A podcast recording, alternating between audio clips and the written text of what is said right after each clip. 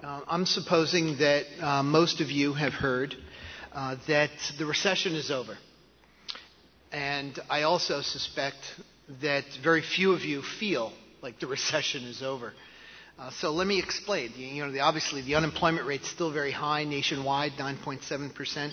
It's still high as well in West Virginia. In fact, it's still rising in West Virginia, unlike the nation as a whole. So the, about the best analogy I've been able to think of is it's sort of like taking a hard foul on the way to a basket, uh, to use a basketball analogy. The recession, at least the way economists think of it, uh, is over when you hit the floor. But you don't really feel like it's over until you've gotten up, dusted yourself off, and uh, gotten back on your feet. And even then, you, you probably have a few lingering bruises that you're carrying with you on the way to the foul line. So we're in a situation where we've, we've, we've hit the floor. The consensus is it happened last summer, hit the bottom, and um, it, we've been in the process of getting back up on our feet uh, ever since. That represents recovery, at least the way the economists define it. But it's clear that the, the pain is, is, is very present uh, for many of us, and we're a long way from a full recovery. So that's it, kind of in a nutshell, where we are. And the rest of this talk uh, this evening, I'll fill you in on a little bit of details about the economy and share my view about where the economy is headed, um, both nationally and here at the state level. And uh, then I'd like to hear directly from you um, about your, your experiences um, or what's on your mind about the economy or, or monetary policy or anything else the Fed's connected with, um, uh, or to ask any questions you'd like. Before I begin, though, I should note that, I, as always, I only speak for myself. Uh, not for other members of the Federal Open Market Committee. We have a, a sort of a federated structure on where each individual policymaker is heading our own institutions, uh, shaping our own views. So um, uh, that's the usual disclaimer I have to provide. So the recession that appears to have just ended uh, last year it ranks as one of the deepest on record, uh, the deepest since um, the, the Great Depression. It was led by the plunge in housing construction that followed the boom in housing construction that occurred between 1995 and 2005. As that housing slump became more severe, it started spilling over into the rest of the economy, and that's essentially what caused the recession. Now, I could cite a slew of dismal statistics that would characterize this recession, but I'll confine myself to just one in particular. After peaking at the end of 2007, the total number of people employed in the United States has fallen by over 8 million. Uh, that's wiped, that wiped out all of the job gains in the previous expansion from the recession of 2001 to the end of 2007. Um, and West Virginia payrolls also peaked a little bit later, the third quarter of 2008. They've fallen by over 30,000 since then. Sounds like a lot less, but that's 4.2% of the workforce here. A tremendous fall in the number of jobs uh, in our economy, both in West Virginia and the nation as a whole. Now, to put the national economic conditions in perspective, let me start where the recession really had its origins the housing market. And there, we have seen some stabilization. Several indicators of sales and construction uh, have hit low points uh, early last year and have risen modestly since then, although they've been choppy in the last couple of months. Even one widely followed index of home prices in the U.S. rose a seasonally adjusted 4.4% from May of last year to January of this year, the latest month for which we have numbers. And housing investment in the fourth quarter of last year made its first positive contribution gro- to growth since the second quarter of 2008. So for, for um, well over a year, housing had been a drag on growth, not a contributor to growth. But in the fourth quarter of last year, it became a positive contribution for the first time in a while. So I think this positive sign is encouraging. And I think it really indicates and shows that housing is no longer a drag on growth and is going to be uh, not holding back growth going forward. How much it contributes uh, is a good question. Um, given the significant overbuilding that occurred during the boom years, housing is not going to contribute a lot, it's likely, to the expansion. Um, that's going to severely limit the, the fact that we have more houses than we need nationwide is going to severely limit the ability of housing to contribute to growth going forward. That's in contrast to past recessions when housing's usually fallen sharply in the recession like it did this time, but rebounded sharply as well. Now, to move from housing to consumer spending, uh, it posted solid gains over the second half of last year. And it's widely expected uh, to have increased in the first quarter of this year at a pretty ho- solid rate. Even new vehicle sales, uh, which were a major factor in the decline in consumer spending during the recession, have increased from a low of 9.1 million units uh, to in February of last year to 11.8 million units in March of this year. that March figure was the industry's best performance without the aid of government intervention or incentive programs since the recession uh, began. So let me be clear here. Consumers are by no means exuberant. Uh, there was the savings rate, fraction of income people put away, has risen uh, from 1% as the recession began in early 2008 to over 3% now. That likely reflects a, uh, a combination of things apprehension about income prospects, whether they're going to lose their job, uh, whether they're going to have a job, um, a desire to pay down debt, a desire to rebuild wealth depleted by the broad erosion in financial asset and home prices uh, that has occurred going into this recession. But the recent recovery in equity prices has helped household financial positions, and the stabilization in home values that's occurred, that I talked about before, has also contributed uh, to what we've seen, which has been an upturn in consumer spending. So I think the stabilization of, broadly speaking, most households' financial situation has been a positive. So let me turn to businesses now. And uh, the striking thing here is that spending on new equipment and software by businesses, uh, which fell over 20% in the recession, has also reversed course in the second half of last year and is also on a, a positive track. A firming of business spending on capital goods may seem sort of uh, odd, uh, incongruous in light of the low levels of measured capacity utilization. You see these numbers the capacity utilization is very low in many industries. But that excess capacity doesn't mean that it isn't worthwhile to deploy new equipment and software. I think for a lot of firms, there are a number of projects out there to consolidate the, the IT infrastructure they have, to improve business processes, to improve services, um, pull out costs, um, but also improve the way their business does things. For example, information equipment and software which is a significant source of high tech growth over the last two decades, by itself contributed nearly a full percentage point to the growth in real GDP during the fourth quarter of last year. Even business investment in transportation equipment added over a quarter of a percentage point to GDP in the fourth quarter. Now, despite all these favorable demand side uh, factors consumer spending, housing, business investment in equipment and software um, the, the relative strength of GDP in the fourth quarter, it grew at 5.6%, um, actually surprised a lot of analysts. Now, of course, part of that strength in the fourth quarter reflected um, a substantial swing uh, toward inventory accumulation. Uh, and that provided a boost to GDP growth that quarter for sort of technical reasons. But even if you exclude inventories and what happened to that, from the GDP numbers. You, if, if, you do that, you get a statistic that's called final sales. Uh, it's in the GDP report. Look for final sales. Um, final sales is just what everyone bought, apart from the stuff that was produced and added to inventory. So, what people actually paid money for. Um, GDP managed a respectable 1.7% growth in the fourth quarter. Now, that's not a lot. That's not its long run average. That's not healthy enough yet. Um, but still, it was a respectable gain in the fourth quarter.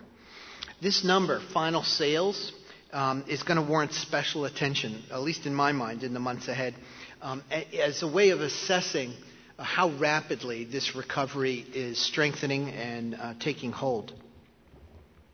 So I've been focusing so far in the areas where the economy's uh, has been strong, where improvement has been evident.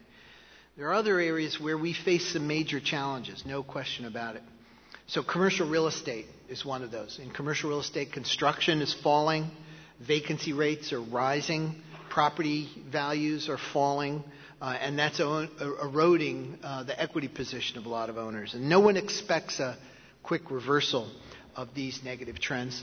As a result, business investment spending on structures, buildings, plants, um, plants, office buildings, um, retail stores, and the like, um, is likely to be a sizable drag on U.S. growth in the near term. So, taking these all together, in this, in this sort of struggle between the positive and the negative forces affecting U.S. growth, the labor market is ultimately going to play a pivotal role. And here, um, it's just a fact that more jobs mean more income, means more co- consumer confidence, more consumer spending. More consumer spending will prompt businesses to continue hiring and investing, and it'll help governments raise revenues uh, that will help, especially state and local governments, uh, uh, keep programs intact. So, if you would agree with me on this point, then I think you'll agree that our latest employment re- release was the most encouraging sign that we've seen to date that the recession is uh, getting put behind us. Um, in March, uh, the U.S. economy added 162,000 jobs on net, um, and goods producing industries that are most sensitive cyclically to recessions and expansions added over 40,000 jobs. Now, some of these gains were due to the hiring of census workers. That's obviously going away uh, over the summer. And some of those gains in March reflected a bounce back from some weather related losses in February of this year with the storms in the mid Atlantic area. But even apart from these special factors, the month of March made major contribution uh, to the, a positive first quarter uh, for labor growth, labor market growth. Uh, the first positive quarter for the labor market since the fourth quarter of 2007. Uh, that was just before we took that hard foul and the recession began. While even more optimistic forecasters don't really expect rapid growth in employment this year, the labor market does seem to be lifting off the floor. Um, and so this March report was quite notable. It had been employment growth had been flat, essentially indistinguishable from zero for several months before that at the national level. This marks the, the labor market finally healing, as opposed to consumer spending and some other categories that healed in the middle of last year. So let me make one final comment here, um, and that has to do with the state of small businesses in the United States. This recession brought unprecedented job losses, losses to businesses with less than 50 employees, one sort of common definition of small business. That group represents 90% of all business establishments by number, uh, and, and it employs 40% of all workers nationwide. And it's even more important in West Virginia. Notable fact that small businesses, defined this way, account for more than half of all workers in, in the state of West Virginia. Now, tight credit often gets the blame for holding back small business expansion these days. But according to a recent survey by the National Federation of Independent Businesses, weak sales are by far the number one problem facing small businesses, and credit availability is way down the list. It's important to recognize as well that many businesses of all kinds are naturally facing cr- tougher credit terms in a recession. This always happens. As in a soft economy, revenue prospects are more uncertain than in a strong economy. So you take two firms, you know, identical balance sheets, identical current conditions. In a weak economy, that firm is going to be a little less creditworthy than in a, strong economy. Moreover, I'd argue that the, the proper benchmark here when we're thinking about this is the ability of the banking system as a whole to supply an appropriate amount of credit. Since any one given bank could be shrinking their balance sheet in response to losses or other things that have affected their willingness to lend, while other sectors of the banking sector might be expanding. So this might be a time more than ever when borrowers might need to shop around in order to obtain the credit that they really deserve. So let me put the whole picture together. I think the most out, likely outcome for 2010 is that the national economy will grow at a moderate rate. Consumer spending is going to gradually pick up pace. Businesses are going to continue to expand outlays, I believe, on equipment and software, particularly technology equipment. And those two components of demand are likely to overcome any drag from the decline that's likely to continue in commercial construction or the weakness in state and local on government spending. For West Virginia, the outlook is much the same, although how we got here is different. The recession arrived later here than for the rest of the nation, uh, and job losses only really began uh, late in 2008, uh, but they've continued in current months. So West Virginia seems to be a little out of phase. Unemployment also rose later in the mountain state, jumping from a low of 3.8%, very low, in October of 2008 to more than double that rate in just a few months. And, and it's still continuing to rise um, at uh, 9.5%, fairly sharply right now. Now, the strength in energy markets is the obvious factor that probably was what delayed the onset of the downturn here. Uh, the strength of the energy markets in early 2008 when there was that big run up in commodity and energy prices worldwide. In addition, the West Virginia housing market did not experience the outsized gains uh, that uh, were experienced in some other states, uh, particularly the ones at the center of the subprime uh, fiasco, you know, California, Arizona, Nevada, Florida. And as a result, home prices and residential construction have not declined, declined quite as sharply here as in those other states. Now, while existing home sales in West Virginia have risen consistently in recent months, residential construction here remains sluggish as it has for the nation as a whole. With the late entry into this recession, West Virginia seems to be following a somewhat slower path to recovery. And yet, I note that the West Virginia University's um, Bureau of Business and Economic Research, a representative of whom is sitting uh, at the head table here, uh, has forecast modest job growth for the second half of this year, consistent with the national job outlook.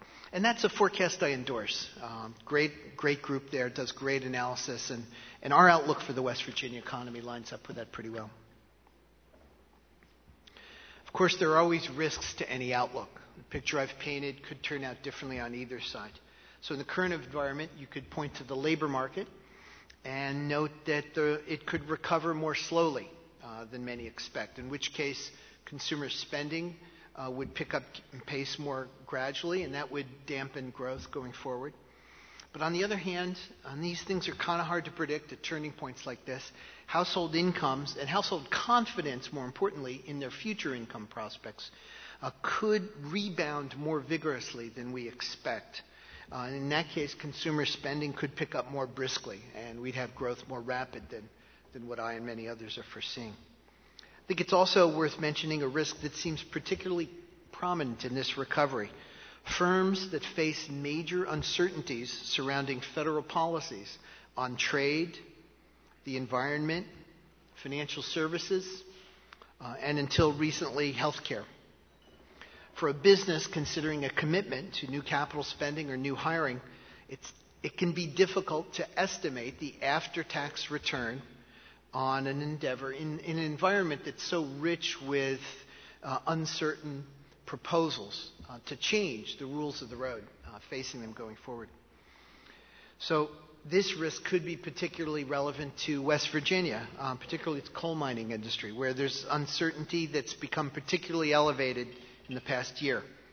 No matter how one stands on the environmental issues involved, changing the regulatory landscape will have a depressing effect on out- investment outlays in the short run. So let me turn now to the outlook for inflation and monetary policy.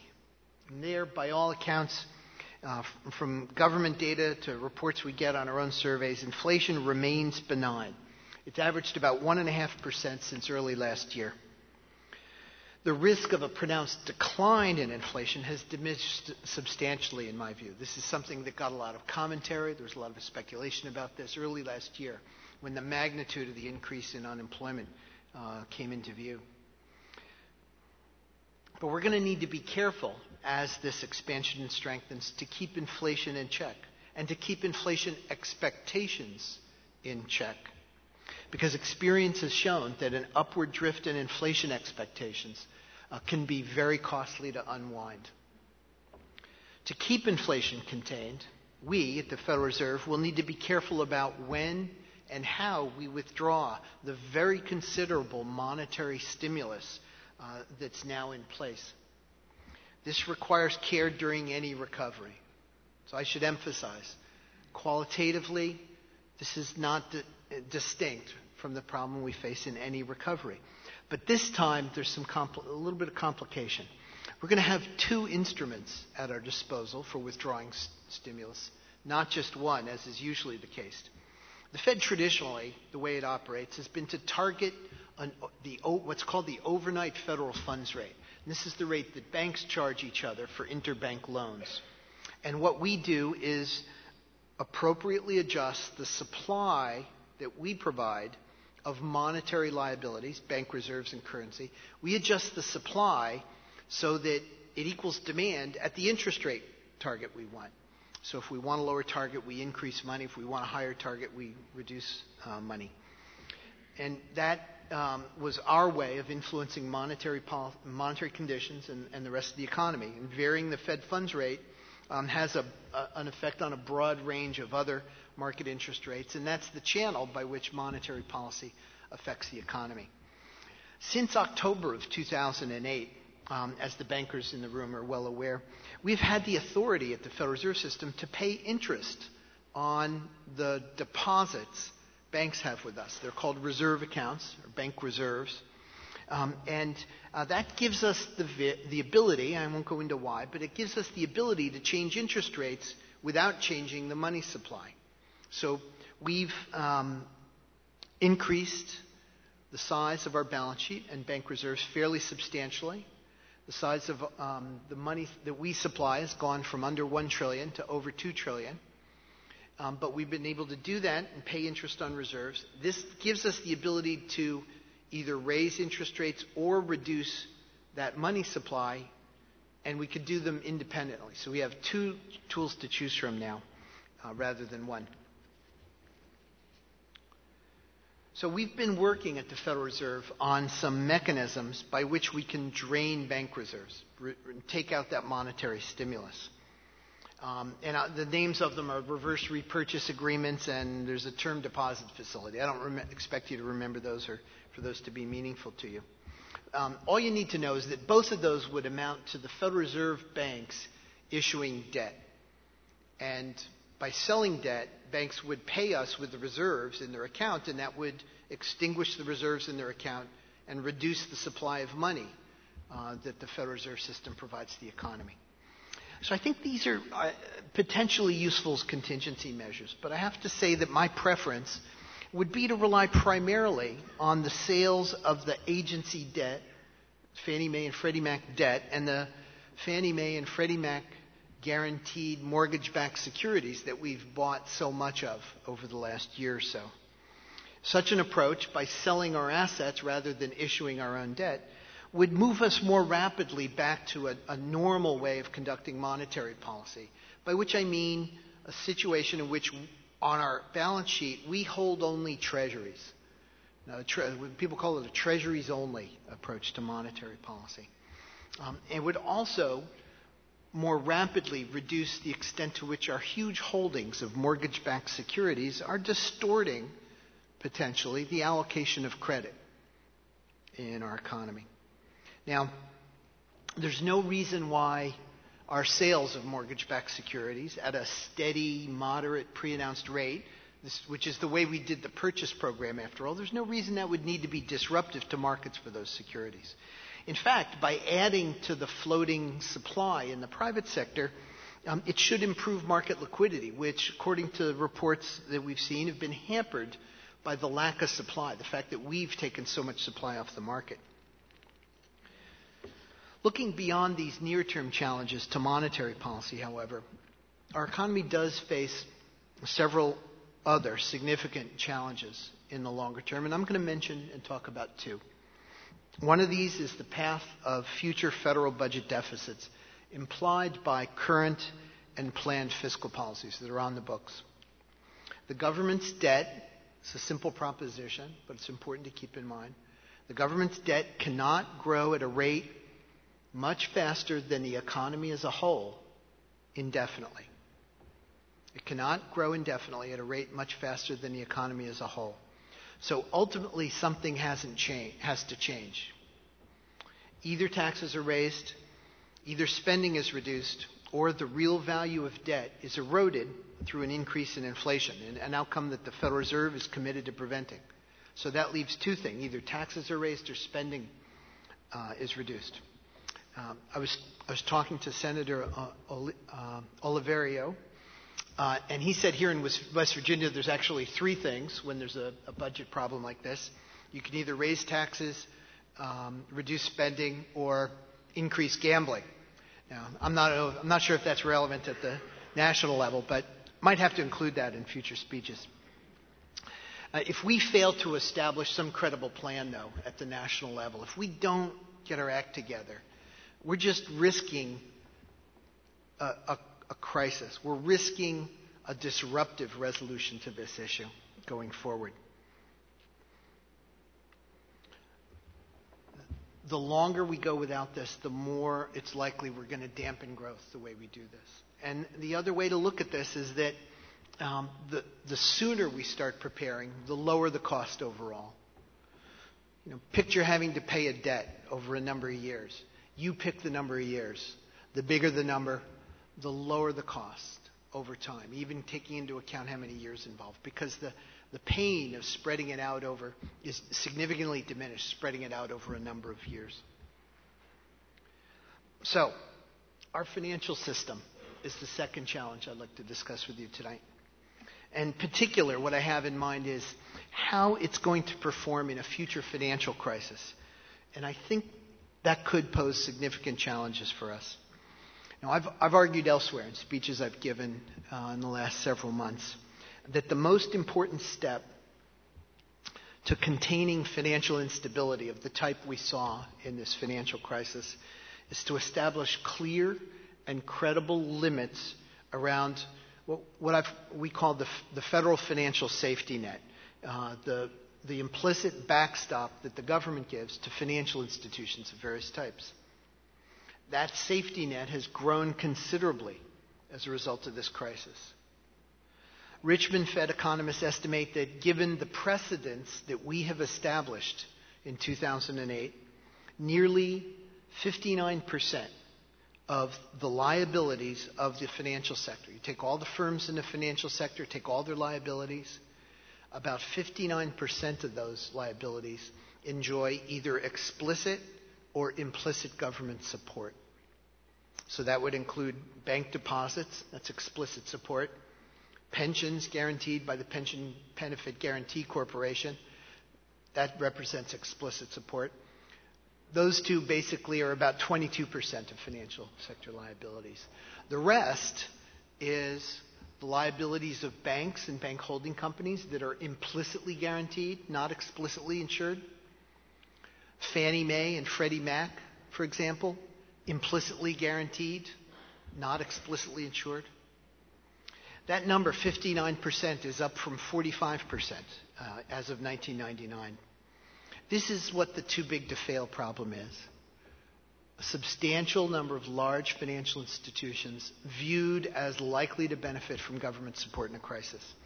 I believe that this crisis and the attendant expansion of the financial safety net was the result of there being no clear limits on the government's legal authority to protect creditors of a failing financial institution. Now, there are these bills that are being considered in Congress. And in the next couple of weeks, you'll read about the Senate deliberations on this issue financial regulatory reform. A bill has already passed the House. So, in those bills, they very clearly express the desire to see losses imposed on failing firms uh, and their creditors. And that's right. That's absolutely something we have to do. But on the other hand, both of these bills provide wide ranging discretion to the Secretary of Treasury and the FDIC to designate some financial firms as systemically important and to use funds held by the government in their resolution. But to my mind, the resulting ambiguity about what our real policy is about rescues of financial institutions is just going to perpetuate the forces that brought us too big to fail to begin with. Now, improved regulations are necessary, and we've been doing that at the Federal Reserve. We've been working on learning the lessons we need to learn from what we went through, improving our practices, improving uh, the discipline we bring to the supervisory process, especially for the largest institutions. And that will help contain the risks uh, of actions that lead to the next crisis. But new risk taking arrangements often arise just outside the regulatory regime. So people talk about the shadow banking industry. That was a, a reaction to the regulations we imposed on large institutions over the course of the 80s and the 90s and earlier in this decade. And it was an effort to bypass uh, those regulations. If authorities allow creditors to lose money at a failing firm, then creditors are likely to pull away from another failing firm that looks the same. They're likely to conclude that authorities are not going to support that other institution as well. And as a result, authorities, you know, policymakers feel compelled to intervene. They just feel driven to intervene because um, it would cause too much disruption to have markets believe that they're not going to intervene in other similar cases. Now, subsequent regulations after a crisis always can rein in some risk taking, um, but then that just sets the stage for another cycle of bypass of those regulations, risk taking, crisis, rescue, more regulation, bypass, risk taking, crisis, rescue, regulation. You get the idea. So, to my mind, it's a discretionary safety net with no set boundaries that feeds this cycle because it gives market participants a re- reason to believe that new complex credit arrangements that are risky, even if they're outside of the regulated regime, are going to get support anyway. Doing this, pursuing this course with an ambiguous safety net, just means an ever growing reach of financial regulation. We're going to be chasing that risk taking outward and outward into the financial system. And what that does in the end is undermine market discipline. It undermines the incentives that creditors have to limit the risk taking of an institution that they're exposed to, that they don't believe is going to have support. Um, and that market discipline, that alignment of incentives, is what keeps a healthy, well functioning, competitive financial system uh, acting in a way that's aligned with societal interests. And it's when those interests diverge because of the safety net that we get major problems. So, an ever growing safety net will also divert resources away from uh, productive channels and towards uh, looking for ways to get in the safety net.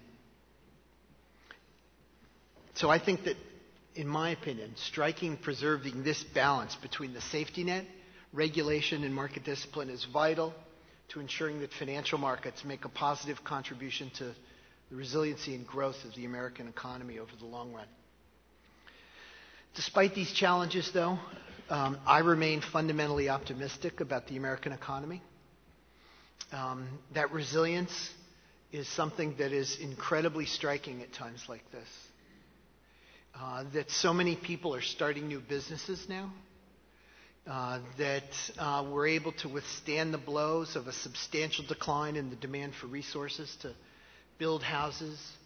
Um, and we're able to slowly over time manage a process uh, that doesn't spiral downward, uh, but instead shifts those resources, frees those resources up, and shifts those resources to the next productive use on the horizon. People ask me, uh, what is it that's going to take us out of this recession? What if, what's going to drive the recovery? Um, you know, as if, well, it was a housing boom, before that it was the tech boom, and the, the next one is going to be something. Well, you know, the nature of growth is that you can't predict those things, that it's, that it's the result of the innovative spirit and the spirit of, of applying those innovations in productive, useful ways, and our economy's flexibility, its ability to take new ideas and deploy them. That's the real wellspring of productivity and growth uh, and dynamism in our economy. And I'm, confident coming through this.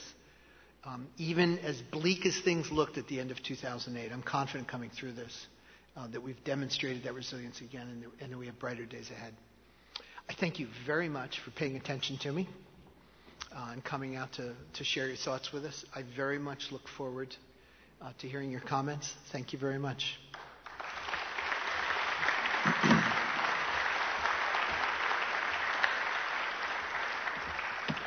I think we have time for a couple of questions.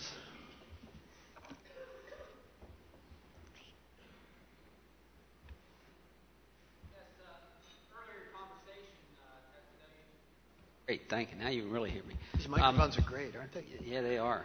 Earlier in your conversation, you suggested, as, as we know, that the, uh, the housing market, uh, uh, the nascent recovery, is pretty weak at, at, at this point. And uh, I guess at the end of March, it was stated that the Federal Reserve would stop its purchases of mortgage-backed securities. And, and I actually had this question in mind earlier, suggesting, well, the way rates moved up, they didn't move up real hard. Is the Fed still actually behind the scenes active in purchases, but, but hearing your statement that gee, your, your suggestion might be to actually start selling those securities, um, is the Fed prepared to jump back in and start repurchasing if they're not still doing so now to, uh, to keep the nascent recovery going? um, first of all, we're engaging in no secret purchases. Did I know of? No, but no, really, we're not uh, engaging in any secret purchases. Um, we, we announced, and we're very clear to the market, we announce all our operations as they take place. Um, we announced many months in advance that um, the end of March would bring the end of our purchase program. Um, you know, back in March of 2009, we set a, a target of, a, of, up to one and a quarter trillion for the mortgage-backed securities. Uh, another target lower for the agency debt. We finished buying the agency debt last fall, and we finished buying the mortgage-backed securities um, at the end of March. So having gotten there, um, uh, you know, we weren't sure what the world would look like um, at the point when we reached this.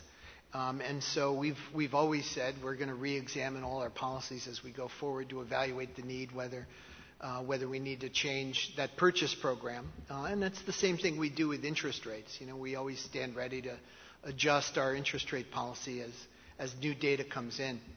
Um, so uh, I think at this point it, it's pretty clear we, we don't need um, the stimulus that would be provided by further mortgage-backed security purchases. I think that's pretty clear right now. I think, I think the, um, you know, the, recovery is well enough established for us to, to be able to check that box.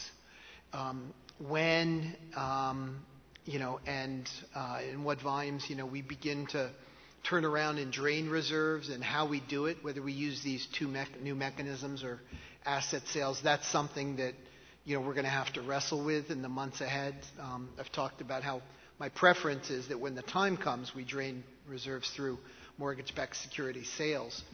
Um, but that's um, you know that's that's a little ways off at least. Uh, you know, it's not going to happen this month or probably next month. Um, so I think we're okay where we are now. Um, but um, you know, again, I'll emphasize this is new territory for us to have such a huge portfolio of mortgage-backed securities and have such a huge amount of money relative to the economy that we're supplying.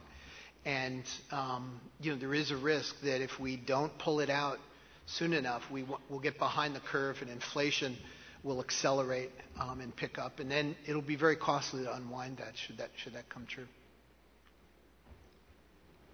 Any other secret plans you want to know about?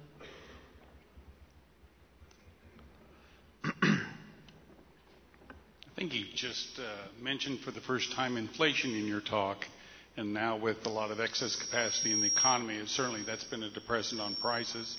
But we're starting to see some uh, upping of commodity prices, particularly of crude oil, and we're looking at the possibility that China may be uh, upward uh, evaluating the yuan which will put some pressures upwards on import prices. Uh, where do you see inflation starting to rear its head, maybe later on, third, fourth quarter this year, and what implications will that have for monetary policy? Well, I hope it doesn't rear its head at all. Uh, I hope it just stays steady around 1.5%. Uh, but you've identified commodity prices, energy prices, as something that is a risk to the inflation outlook. In the last expansion, we saw a broad upsweep in energy and commodity prices that at the beginning of the expansion was unanticipated and was very large. Um, and um, you know, at the time, we had good reasons to think energy prices would be flat just by picking off what was implied by the futures markets.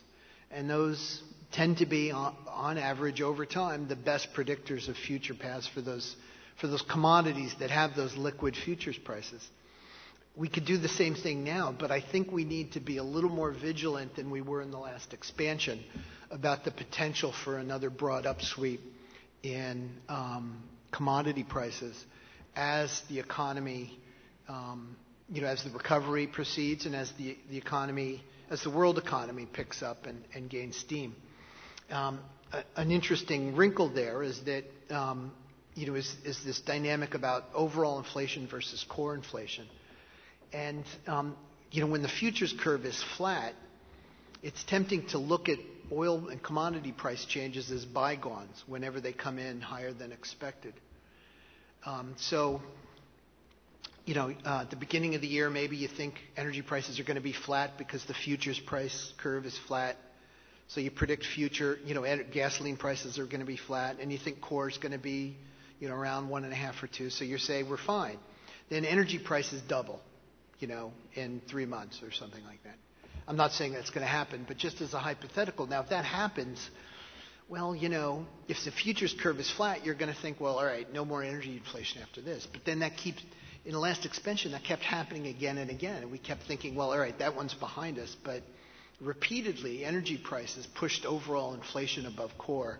And we ended up over the, that expansion with inflation was a bit higher than we expected. Not dramatically higher, but a bit higher than some of us would have liked, would have liked to keep it on too.